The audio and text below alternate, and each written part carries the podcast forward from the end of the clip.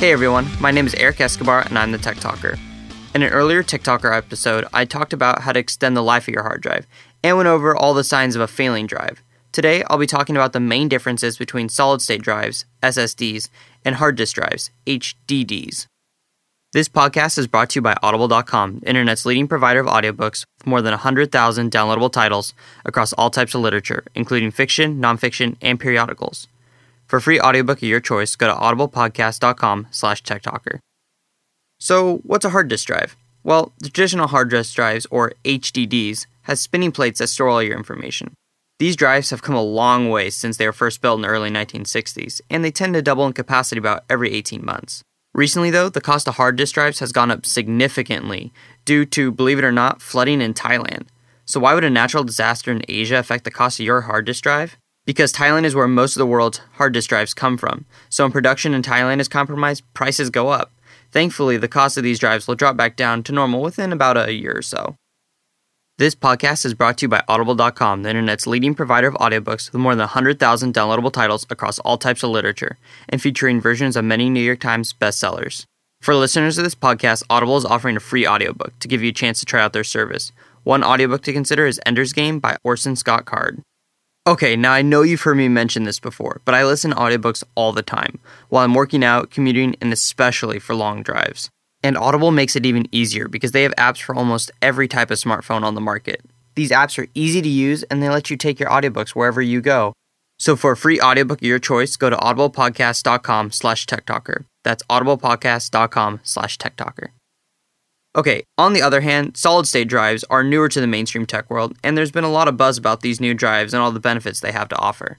If you go to a tech store, you might notice that for $100 you can pick up a traditional hard disk drive with a capacity of about 1,000 gigabytes. But if you were to buy a solid state drive for that same $100, you'd only get about 60 gigabytes. And I know what you're thinking. Well, I know what my decision would be. But not so fast. There's much more here than meets the eye. So let's take a look at why you might want a solid state drive in spite of its higher cost. For one thing, solid state drives have no moving parts, which, if you recall my episode on hard drive failure, means that these drives are virtually impervious to mechanical or physical breakage. That said, it probably won't be good for you to throw your hard drive out the window. But solid state drives can handle a whole lot more general wear and tear. In fact, short from a trip down the stairs, there's not a whole lot SSDs can't take. Next, let's look at power consumption. This may not be a big deal if you're looking to upgrade your desktop's hard drive, but for someone who constantly uses their laptop on the go, like yours truly, this can add about a half an hour or so to your battery life. In the grand scheme of things, it's not a whole lot, but if you're running late to a crucial meeting and need that last five minutes of juice from your laptop in order to complete that presentation, it can be the difference between career success and failure. Because nothing is moving internally in SSDs, less energy has to be used towards keeping the drive cool and the battery life is longer.